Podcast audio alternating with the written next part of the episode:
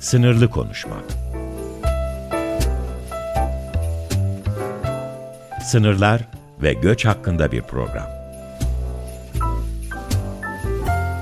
Hazırlayan ve sunan Hakan Ünay.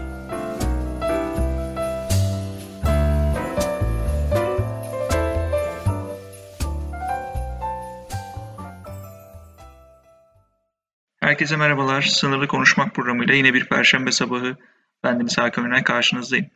Ee, geçtiğimiz hafta Sibel Hocam'la eleştirel sınır çalışmaları üzerine e, konuşmuştuk. Sınır çalışmalarının geleceğine dair e, güzel bir sohbet gerçekleştirmiştik. Ve geçen hafta söylediğim gibi bu sohbet iki bölümden oluşan bir sohbet. Bu hafta da yine kendisiyle beraberiz. E, bu sefer e, hem Ege Denizi'ndeki hem Edirne'deki hem de Van'daki e, gözlemlerine, deneyimlerine dayanan e, yine keyifli bir sohbet gerçekleştireceğimizi düşünüyorum. E, umuyorum siz değerli dinleyicilerimiz de bu güzel sohbetten keyif alırlar. Ben çok laf uzatmadan hocam e, buyurun sözü size bırakayım. E, tabii burada çok anlatacağım şey var ama şöyle dinleyicilerimiz için şöyle başlayayım. E, tez e, araştırma önerimi verecekken e, 2015 e, Büyük Göç Hareketi oldu. O yaz. E, ve ben e, bir nevi teori anekdotla birleşti benim hayatımda. Ve bunu görür görmez işte hatırlayalım o yaz neydi? Binlerce insanın hatta milyonlara varan insanın Ege Denizi'nde botlarla Ege Denizi'ni kapladığı, işte yeleklerin, e, botların, lastik botların e, Ege kıyılarını e, kapladığı, binlerce insanın sokakta yattığı o yaz. E, bu imgeleri görür görmez ben gidiyorum dedim. E, ve benim doktora araştırma sürecim öyle başladı. E, o sene İzmir e, tarafındaydım. Basmane, e, Kadifekale e, tarafındaydım ve mutabakat imzalanana kadar sahadaydım. Mutabakat imzalandıktan sonra da yani Mart 2016 mutabakat imzalandıktan sonra da bir süre daha e, Türkiye tarafındaydım. Ege kıyısı, kıyısındaydım Türkiye'nin. E, Dikili civarında ve şunu söyledim kendi kendime. Ben e, sınırı sınır bölgesinin içerisinde olarak çalışmak istiyorum. Yani sadece sınıra ayak basmak değil, sınır bölgesinin içinde bir aktör olarak yaşamak istiyorum. Deneyimlemek istiyorum ve oradan araştırmak istiyorum. Bu normalde imkansızdır bilirsiniz. Yani çünkü çoğunlukla sınır bölgeleri askere yasak bölgedir zaten. Siz ancak onun boylarını, bölgesini, etrafını çatışabilirsiniz. Yerel halk düzeyinde ya da e, siyasi aktörler düzeyinde. Sınır bölgesinde bulunamazsınız. Ama deniz sınırının böyle bir imkanı oluştu o dönem. Neydi bu? E, işte ben bunun alternatiflerini aramaya başladım. Yani işte Ayvalık'tan baktığımda karşıda Midilli'yi e, görüyordum ve ben bu adaya bir şekilde gitmem lazım. Ama turist olarak değil, bir sınırda bulunan bir aktör olarak e, gitmem lazım dedim ve o zamanlar e, Facebook'ta e, benim önüme çağrılar düşmeye başladı. Yani herkesin önüne açık çağrılar. O da e, Midilli Adası'nda arama kurtarma gönüllüsü çağrılarıydı. Ve ben bunu görür görmez zaten her birine e, başvurmaya başladım. Ve kabuller e, geldi. E, ve ben 2016 e, yılında Ayvalık'tan Midilli'ye giden e, feribotla e, sahaya başladım. E, Midilli Adası'nda e, kuzey tarafında e, Skala Skamia köyüdür. E, en kuzeyde e, ve dolayısıyla da Türkiye kıyılarına en yakın yerde dir e, Skala Skamia. E, ve e, adanın e, içerisinde e, arama kurtarma operasyonlarının yapıldığı tek lokasyon. Yıllar boyunca da öyle oldu. Yani günümüze kadar da öyleydi kuzey e, tarafı. E, ve ben oraya ilk gittiğimde orada tabii e, ilk başta 2015 yılında onlarca STK, arama kurtarma STK'sı vardı. Yıllar içerisinde mutabakattan sonra o STK'lar azaldı. İşte Yunan sahil güvenliği bir organize etmeye başladı onları ve sayıyı azalttı. Ve ben gittiğimde dört taneylerdi. Sonra üçe ikiye indi ve birazdan geliriz 2020 itibariyle de bitti bu süreç. O yüzden aslında e, Ege Denizi'nin tarihinde ilk defa e, gerçekleşen bir tarihsel momente, periyoda denk gelmiş oldum e, ben. E, ve e, o zaman e, köyde e, ilk gittiğimde e, Skala Skamia köyünde bir tarafta düşünün arama kurtarma STK'ları var. Yerel halk var yani köylü yaşayan köylüler var.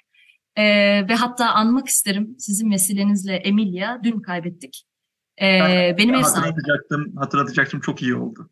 E, yani evet, benim, ben de başsağlığı diliyorum. Sizin çok tanıdığınız gibi. Ee, sağ olun.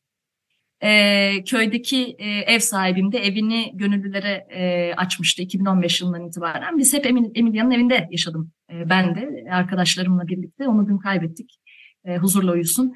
E, orada şöyle düşün, anlatayım ben. E, arama kurtarma STK'sı ne demek? Bu arama kurtarma STK'ları e, işte kamplarda görev alan, faaliyet gösteren STK'lardan farklı. Biz hiç kampla işimiz yoktu. Biz sadece köydeydik. E, köyde sadece arama kurtarma yapan ekipteydik. Bunun hem kara hem deniz ekibi olur vardı. E, ve yanlış bilmiyorsam Türkiye'den e, giden ilk arama kurtarma gönüllüsü de bendim. Hatta ilk zamanlar Yunan sahil güvenliğinin bayağı şüphesini çekmiştim. E, bütün göçmenler sizin ülkenizde sen niye buradasın? Ülkene gitsene şeklinde e, söylentiler oluyordu ben ilk gittiğimde. E, ve deniz ve kara ekibi şöyle ayrılır. Deniz tahmin edeceğiniz üzere botlarda arama kurtarma operasyonuna denizde e, katılan ekip. Kara ekibi de ilk yardım ekibidir. Bot, mülteci botu limana yanaş, yanaştırılır. Oradan bottan insanları teker teker çıkararak ilk yardım müdahalesini yapan hipotermi riskine karşı eğitim alan gruptur kara ekibi. Onları limanda ilk yardım müdahalesi yapılır. Sonrasında o insanlar arabalara bindirilerek geçici kampa götürülür. Geçici kampı da yine koordine eden bizlerdik, STK'lardı. E, köydeki bir kamp bu, hemen köyün içerisinde. O kampta kıyafet ve yiyecek yardımları yapılır. Ondan sonrasında bir gece kalırlar ve ertesi sabah büyük otobüs gelir onları Moria kampına götürür. Bütün bir süreç adada yıllarca böyleydi. E, Midilli Adası'nda. Ve e, ben orada hem kara hem deniz ekibinde yer almıştım. Kara ekibinde bir haftalık bir e, ilk yardım eğitimi alırsınız. Deniz ekibinde ise 2-3 ay kadar bir eğitim alırsınız. Botta kaptan bakidir. Her STK'nın birkaç kaptanı vardır. O zaten botu kullanandır. Biz yanındaki mürettebat olma eğitimini alırız. Ve ben 2018 yılına kadar, 2018 yazının bitimine kadar bu arama kurtarma gönüllüsü olarak yer aldım. Burada tabii e, o kadar çok anı var ki anlatabileceğim. Sadece fotoğrafı çekmeye çalışıyorum dinleyicilere. Yani nasıl bir yer burası? Şöyle e, anlatayım. E, her gün Yunan Sahil Güvenliği ve Frontex ve aynı ortamda, aynı habitatı paylaşıyorsunuz. Onlarla birlikte çalışıyorsunuz. Birlikteden kastım ne? Onların iznine tabisiniz. Yunan Sahil Güvenliği özellikle çünkü en tepedeki otorite Yunan Sahil Güvenliği'dir. Yunan Sahil Güvenliği'nin e, izin verdiği e, takdirde siz o bota adım atabilirsiniz. Aksi takdirde insan kaçakçılığından cezai işlem başlatılır.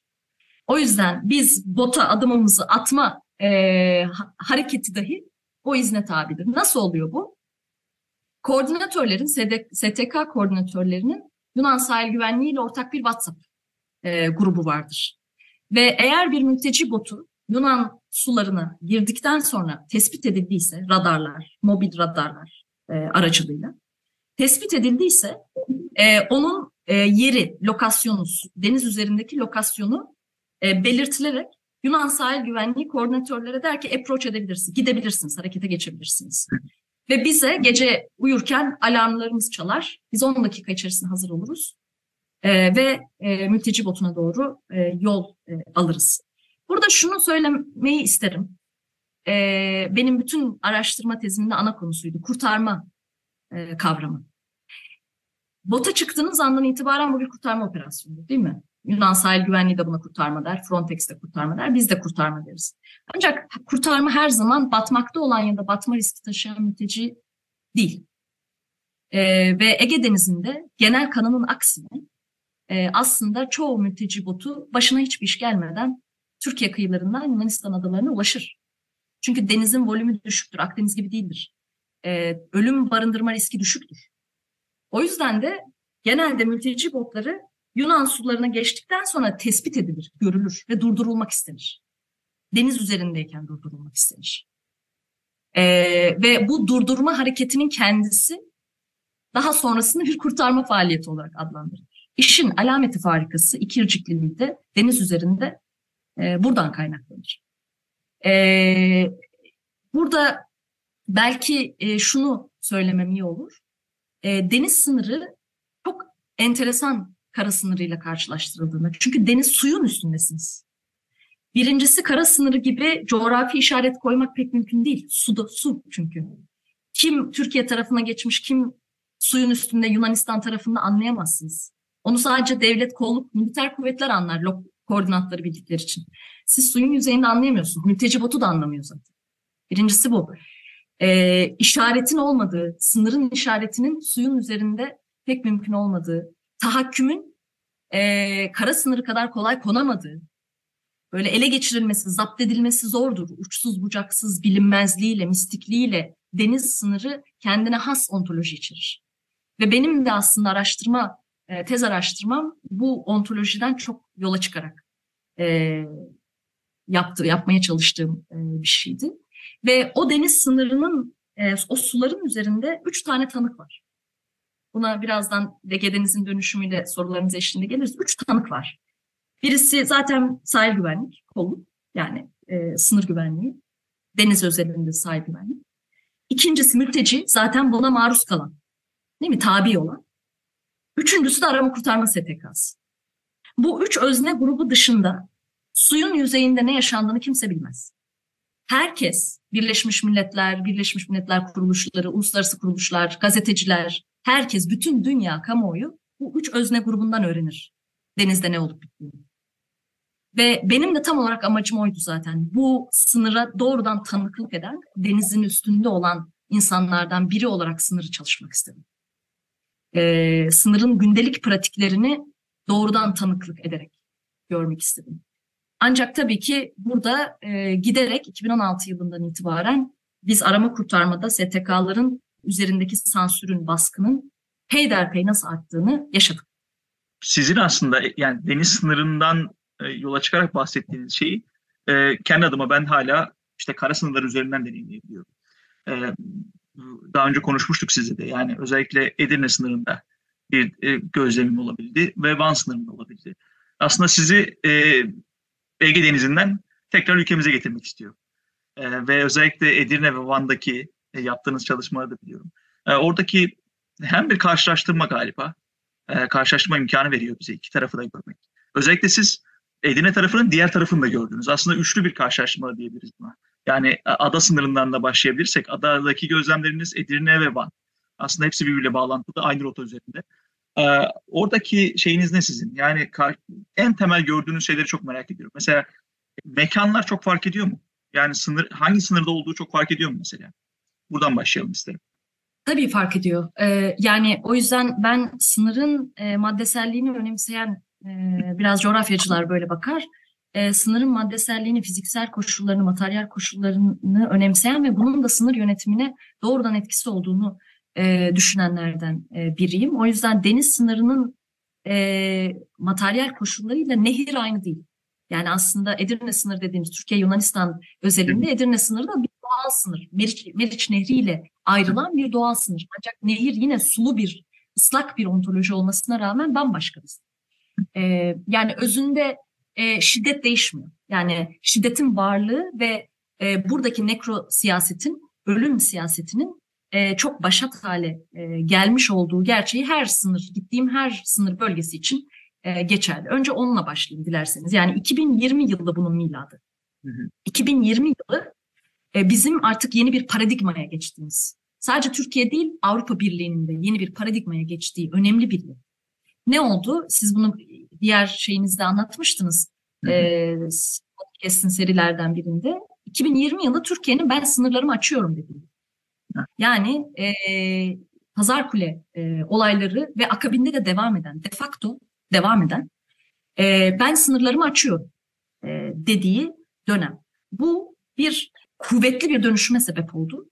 Edirne'de de Ege Denizi'nde de. Bana birazdan geleyim. Nasıl dönüşüme sebep oldu? Sınırlar açılıyor, istila gelecek e, paranoyası Avrupa'yı o kadar ele geçirdi ki ve o kadar büyük bir meşruiyet sağladı ki şiddetin normalleşmesinde şiddetin legalize olmasında o kadar büyük bir fırsat tırnak içerisinde onlar için sağladı ki e, artık geri itme teknikleri de, işkence yöntemleri de, nekro siyasette yani doğrudan öldürmeyi öldürülebilir özneler olarak görme e, siyaseti e, bir rutin haline geldi. E, ve biraz önce e, STK deneyimimle, arama kurtarma e, deneyimimle e, buradan bağlayayım. 2020 yılında Ege Denizi'nde dedim ya üç tanık vardı. Kolluk, STK, sahil güvenlik STK ve mülteci. O STK'yı oradan aldılar. Yani 2020 yılından beri Midilli Adası'nda herhangi bir arama kurtarma STK'sı operasyon yapamaz. Yasaklandı ve koordinatörler 30 yıllık e, davalarla e, şu an uğraşıyorlar. Ajanlıktan ve insan kaçakçılığından suçlanıyorlar. Böyle bir kriminalleştirme sürecine ve tamamen operasyonların bittiği bir sürece. Neden? Çünkü sınır böyle deniz sınırının üzerindeki tanığı ortadan kaldırmak istiyor. Artık STK bir tanık olmasın, ifşa yapmasın, denizin üzerinde olanları e, uluslararası kamuoyuyla paylaşmasın. Ve fark ederseniz geriye kim kaldı? Ege Denizi'nde, e, Edirne'yi de örnek vereceğim. İki özne grubu kaldı. Mültecinin kendisi ve e, sahil güvenlik. Ve genel olarak militer kuvvetler diyeyim. Frontex de var çünkü. Ve burada iki özne kalmışken kim ifşayı yapıyor? Türk sahil güvenliği yapıyor. Yani birbirlerini ifşa etmeye başladılar. Yani iki devletin sahil güvenliği birbirlerinin e, uyguladığı pratikleri e, ifşa ediyorlar ve 2020 yılından beri biz geri itme tekniklerini, can sallarını, işte yüzen çadırlar diyoruz biz ona. Yüzen çadırların içine insanları e, koyarak denizin dalgaların yüzün, yüzüne bırakıyorlar. O dalga onu bambaşka yerlere de götürebilir. Motoru yok çünkü dalgaların üzerinde bir ölüm yolculuğudur e, can salları. Biz bunu ilk defa 2020 yılında görmeye başladık. Daha önce biz hiç görmedik Ege Denizi'nde. Bizatihi orada yaşayan bir insan olarak hiç görmedik. Yani yeni teknolojiler, nekro siyasetin yeni teknolojileri e, devreye girdi. Geri itme dediğimiz şey müferit zamanlarda olurdu yine zaten. O zaman da bizi çağırmazlardı. Biz anlardık yani bir mülteci botuna müdahale yapılmış. Biz çağrılmadıysak anlardık ki o geri itme vakası. O yüzden bizi çağırmadılar. Bunlar yaşanırdı ancak bu kadar kolektif sistematik halde değildi. Ve biz bu geri itmeleri şimdi kimden öğreniyoruz? Eskiden bizlerden öğreniyordu tüm dünya. Şimdi kimden öğreniyorlar? Türk sahil güvenliği fotoğrafları çekiyor, videoları çekiyor, arşivliyor. Ve New York Times'a Guardian'a sunuyor değil mi? Yani çünkü alanda başka aktör yok. Başkasından o bilgiyi alamazsınız. Ee, şimdi bu Ege Denizi. Ee, Edirne'de ne oluyor? Şimdi ben pazar e, 2020 itibariyle Pazar Kule'den sonra da Ege Denizi'ndeki operasyonlar bitti. Boşaltıldı, ada da boşaltıldı. Şu an Midilli Adası bir e, terk edilmiş bir ada e, halinde. Mülteciler de boşaltıldı. E, Moria yandı, Karatepe boşaltıldı, kamplarda boş. Ve göçün hareketi de daha çok Edirne sınırına doğru kaydı zaten 2020'den e, sonra. Ve ben Edirne, Edirne köylerini bu sefer daha çok ziyaret etmeye başladım. Sağ araştırmamı daha çok oralarda yapmaya başladım. E, ve o köyler Meriç e, Nehri'ne çok yakın olan köyler. En yakın olan köyler ve görüş mesafesinden Meriç Nehri'nin askeri yasak bölgeyi görebildiğiniz e, yerler. E, ve tabii ki çok büyük bir sirkülasyon var e, köylerde son 2-3 yıldır. Orada ne değişti? Meriç Nehri'nde geri itme tekniği Ege Denizi'nden çok daha kolay. E, neden? Nehrin iki ucunu zaten görüyorsunuz karşıdan karşıya değil mi? Ve nasıl geri itiliyorlar? Türkiye tarafından bota bindi. E, nehri geçti zaten 10 dakika. Yani nehri karşı tarafa geçtikten sonra e, mülteciler bir sevinir. Geçebildik ve peşi sıra orman başlar Yunanistan tarafında karşıda ve ormanda yürümeye başlarlar. Ve tam olarak da pusuya burada düşürülürler. Bu birinci yoldur. Orada pusuya yatmış olan polis, Yunan polisi anında onları alır ve bir ormanın içerisinde bu mültecilerden duyduğum bildiğimiz anlatılarından bir konteyner depolara götürür. Orada işkence başlar. İşte soyulurlar, çıplak bırakılırlar. Tüm eşyalarına el konur. Çünkü neden? Telefonları bir daha olmasın diye. Telefon sınır geçmenin en önemli aracıdır. Telefonunuz yoksa sınır geçemezsiniz. Ve para tabii. Parasına el konur, telefonuna el konur ve insan dışılaştıran bir yöntem olarak da e, bir daha gelmemesin, yeltenmesin diye de çıplak bir halde e, kenara geri getirilir ve Meriç'e atılır.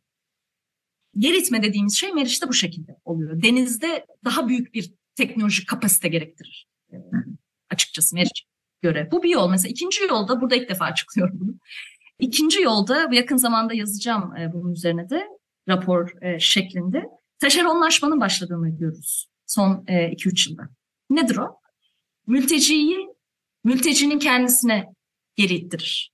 Avrupa'nın e, yeni bulduğu bir teknik bu. Özellikle arşivlenmesin diye, kanıt üretilmesin diye kendileri dahil olmamaya başladılar geri itme sürecine. Çünkü Meriç'te çok kolay görüyorsunuz yani Ege Denizi gibi değil. Karşıdan görünüyor ne yaptı.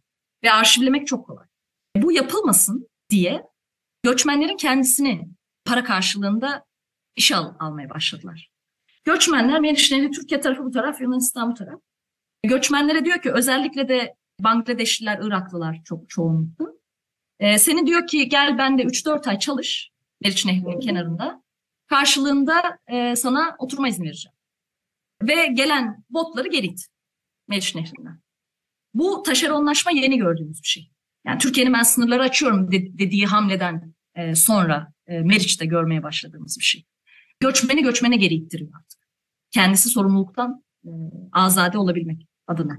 Bu çok Bu taşeronlaşma iyi. benim... Hocam araya giriyorum. Yani diğer dünyadaki sınırlarda da yapılan çalışmalarda ben böyle bir şeye rastlamamıştım daha önce. Yani böyle bir alışkanlık veya yeni bir yöntem olduğu çok belli. Yani enteresan, çok enteresan. Yani hep yeni bir şey buluyorlar maalesef. Bu en uç safhası şu ana kadar duyduğum.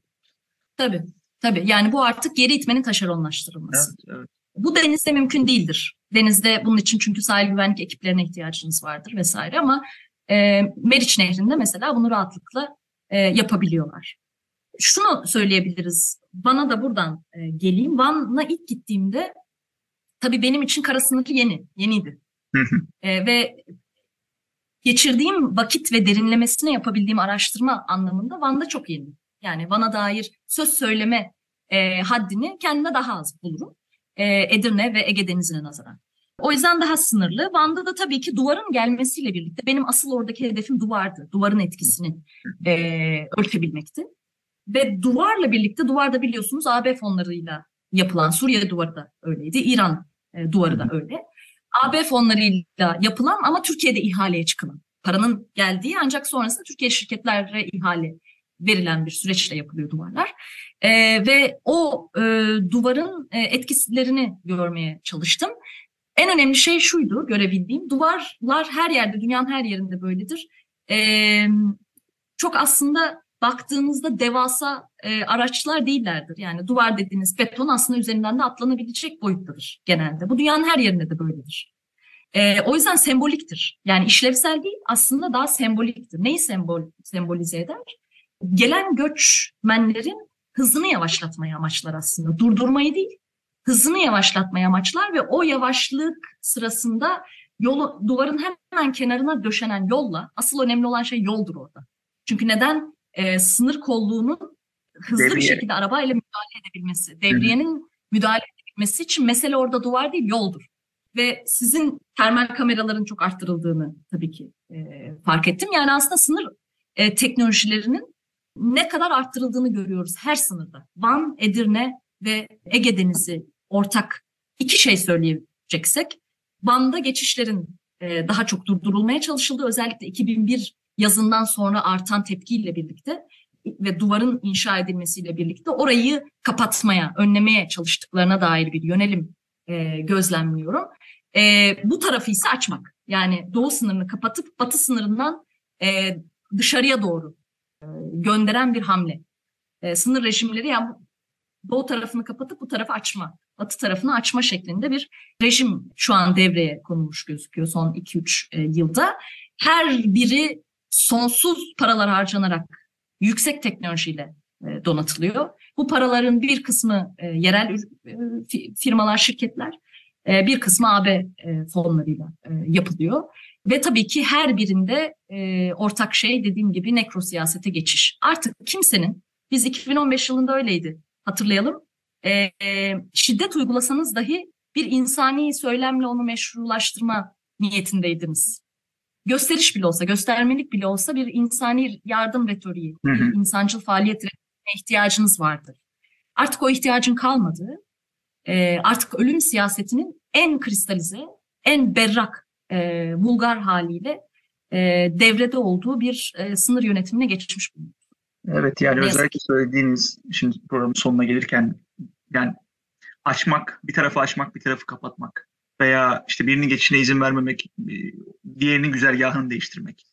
Devlet bunları yapabildiğini zannediyor ki yapamayacağını da biliyor aynı zamanda aslında veya iktidarlar veya ne, ne derseniz o yöneten kesime ne at verirseniz verin bunu yapabildiğini zannediyor ama özellikle sahada e, gözlemlediğimiz şey çok açık. Yansıtıldığından ziyade sahada o sınır bir şekilde geçiliyor. Ee, Sibel Hocam bu sohbet uzar. Ee, daha 3-4 bölüm daha sizde böyle yaparız. Ama süremizin sonuna geldik. Ben çok teşekkür ediyorum. Hem teoriden hem de sahadan, doğrudan, pratikten örneklerle, gözlemlerle çok büyük bir katkı sundunuz. Bence dinleyicilerimiz de çok memnun kalmıştır. Son sözü söylemek istediğiniz bir şey varsa size bırakıp onu sonra kapatalım. Son sözlerde çok zorlanıyorum. ee, ama yani şunu diliyorum sadece sınır çalışan e, insanlara e, bu alanın ne kadar kıymetli ve bu imtiyazlı, konforlu alanlarından çıkarak sınır e, çalışmalarına e, e, gönül vermiş e, meslektaşlarımı hem teşvik etmek hem desteklemek e, isterim. Çok zor bir alan. E, bu gelişsin, Türkiye'de gelişsin, daha da yaygınlaşsın diyoruz ama bunun ne kadar riskli bir alan olduğunu, politik olarak da ne kadar riskli olduğunu biliyoruz. Hepimiz biliyoruz. Evet. Çalışması da zor, yazması da zor. E, bunu göze alarak e, her şeye başladıkları için hepsine e, ne kadar kıymet verdiğimi söyleyerek e, bitireyim. Bir de ilgilenenler için birkaç duyuru yapabilirim. E, yakın zamanda e, sınırın değişen legal kartografileri üzerine kapsamlı bir derleme kitap çıkaracağız. Editörlüğünü Şeyla Ben Habib'le Ayret Şakar yaptı. Ve tabii uzun süredir aklımda olan, burada bir kısmını paylaştığım bu Midilli'deki etnografik çalışmamı teorik sınır tartışmalarıyla da birleştirerek bir kitap haline getirmek. Bunu Türkçe yapmak e, istiyorum. E, en büyük hayalim umarım yakın zamanda olur. Ve son olarak da Eylül ayında İstanbul Politikalar Merkezi e, bünyesinde sınır üzerine büyük bir uluslararası konferans yapmayı e, planlıyoruz. Onu da dinleyicilerimizle paylaşmış olalım. Bu birbirinden güzel haberleri de bölümümüzü tamamlamış olalım. E, bütün çalışmaları sabırsızlıkla bekliyoruz. Değerli dinleyicilerim sizlere de çok teşekkür ediyoruz. Bu keyifli sohbeti dinlediğiniz için haftaya tekrar aynı saatte aynı günde yine sınırı konuşmak üzere karşınızda olacağım. Hoşçakalın.